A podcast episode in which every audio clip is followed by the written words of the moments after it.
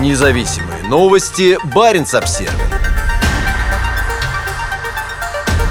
Норвегия сохраняет присутствие в Архангельске то время как Генеральное консульство в Мурманске этим летом закрылось, почетное консульство в Архангельске на севере России продолжает работать. По словам Андрея Шалева, у местных жителей остается надежда на приграничное сотрудничество и на то, что отношения изменятся к лучшему. Долгие годы Архангельск выступал центром норвежско-российского сотрудничества. Город с населением более 300 тысяч человек, в котором расположены Российский арктический университет, научно-исследовательские институты, учреждения культуры культуры и общественной организации играл одну из ключевых ролей в региональном сотрудничестве со скандинавскими соседями. Так было до пандемии и до отмены или приостановки почти всех трансграничных инициатив из-за российской агрессии против Украины и против мира во всем мире, начавшейся 24 февраля. По словам почетного консула Норвегии Андрея Шалева, к нему в офис довольно часто звонят и приходят люди, ранее занимавшиеся приграничным сотрудничеством. Приграничное сотрудничество было большим ресурсом для многих жителей Архангельской области. Оно давало большие возможности для их профессионального и личного развития, рассказывает Шалев. Десять лет назад местная авиакомпания была единственной на севере России, у которой был регулярный международный рейс. Два раза в неделю самолет из Архангельска летал через Мурманск в Тромсе на севере Норвегии, сокращая время в пути для людей по обе стороны границы, занимавшихся приграничным сотрудничеством. Два раза в неделю самолет из Архангельска летал через Мурманск в Тромсе на севере Норвегии, сокращая время в пути для людей по обе стороны границы, занимавшихся приграничным сотрудничеством. Эта сфера деятельности конечно, не такая большая, как раньше, отмечает сегодня Шалев. Наши отношения с местными и региональными властями практически на нуле, пояснил почетный консул. У нас есть нерегулярные контакты с международным отделом областной администрации, международным сектором городской администрации, региональным представительством МИД, вузами и так далее, уточнил Шалев. Через месяц после российского вторжения в Украину ректор местного университета Елена Кудряшова открыто выступила в поддержку войны.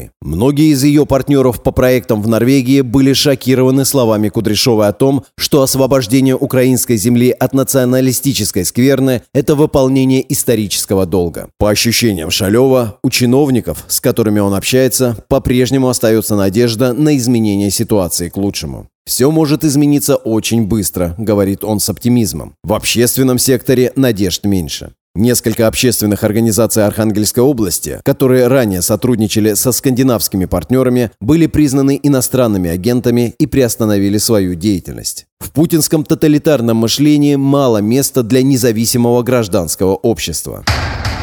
Архангельск, Вардио. При этом ряд российско-норвежских проектов по-прежнему продолжается. Например, вместе с областной библиотекой мы продолжаем разрабатывать курс норвежского языка и культуры. Это сочетание языкового курса и курса лекций по норвежской культуре, традициям и историям. По словам почетного консула, этим летом участники курса побывали в Ардио, маленьком норвежском рыбацком городке на берегу Баренцева моря, который до Октябрьской революции был центром торговли с россиянами, жившими на берегах Белого моря. В поездке в Ардио также приняли участие творческий коллектив Тайбала, артистка Архангельского театра кукол и члены норвежского клуба из Архангельска. Проект поддержало Генеральное консульство Норвегии в Мурманске, рассказал Шалев. Генеральное консульство в Мурманске долгое время считалось одним из самых важных дипломатических представительств Норвегии. Оно открылось в 1993 году для содействия развитию бизнеса и контактов между людьми на самом севере Европы через ранее закрытые границы. Сегодня, 30 лет спустя, консульство закрыто. Большинство официальных контактов приостановлено, а политические контакты между Осло и Москвой также холодны, как и в самые холодные периоды холодной войны. По словам Шалева, так как двери Норвегии в Мурманске сейчас закрыты, остается надежда на поддержку со стороны посольства Норвегии в Москве. У нас есть план по расширению этого проекта осенью 2022 года и весной 2023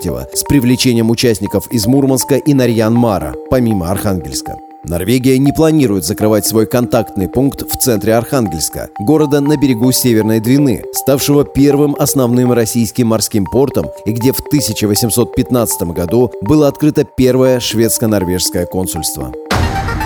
Независимые новости. Барин обсервис